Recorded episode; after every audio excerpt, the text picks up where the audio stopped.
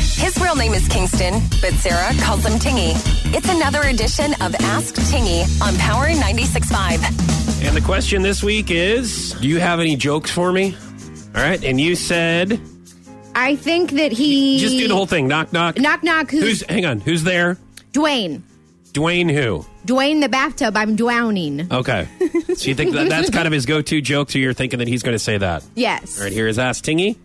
Do you have any jokes for me? I've heard that you've been uh, reading some joke books, and I'm I'm I'm looking for some jokes because mine are not good. Okay. So I think maybe I could get it from you know the professional here. Okay, knock knock. Who's there? Wouldn't you? Wouldn't you? Who? Wouldn't you like to know?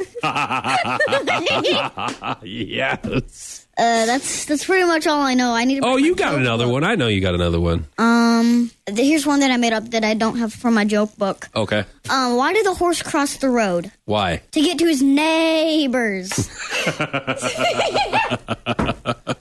That's good. Do you have any more from the joke book? I know you got one. um, how does an alien congratulate another one? How? Gives him a high six. Yeah. there we go.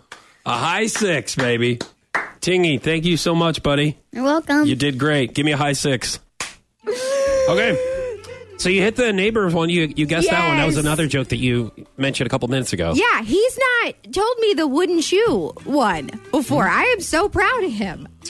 He's just not comfortable talking about you. To it Uh, Talking with you. to me? Yeah. Yes, Maybe he you is. just- Yes, he is. He just doesn't want me stealing his jokes and taking credit for him. you know? p- please don't. The- the request from all of us. It's Fox and Sarah in the morning on Power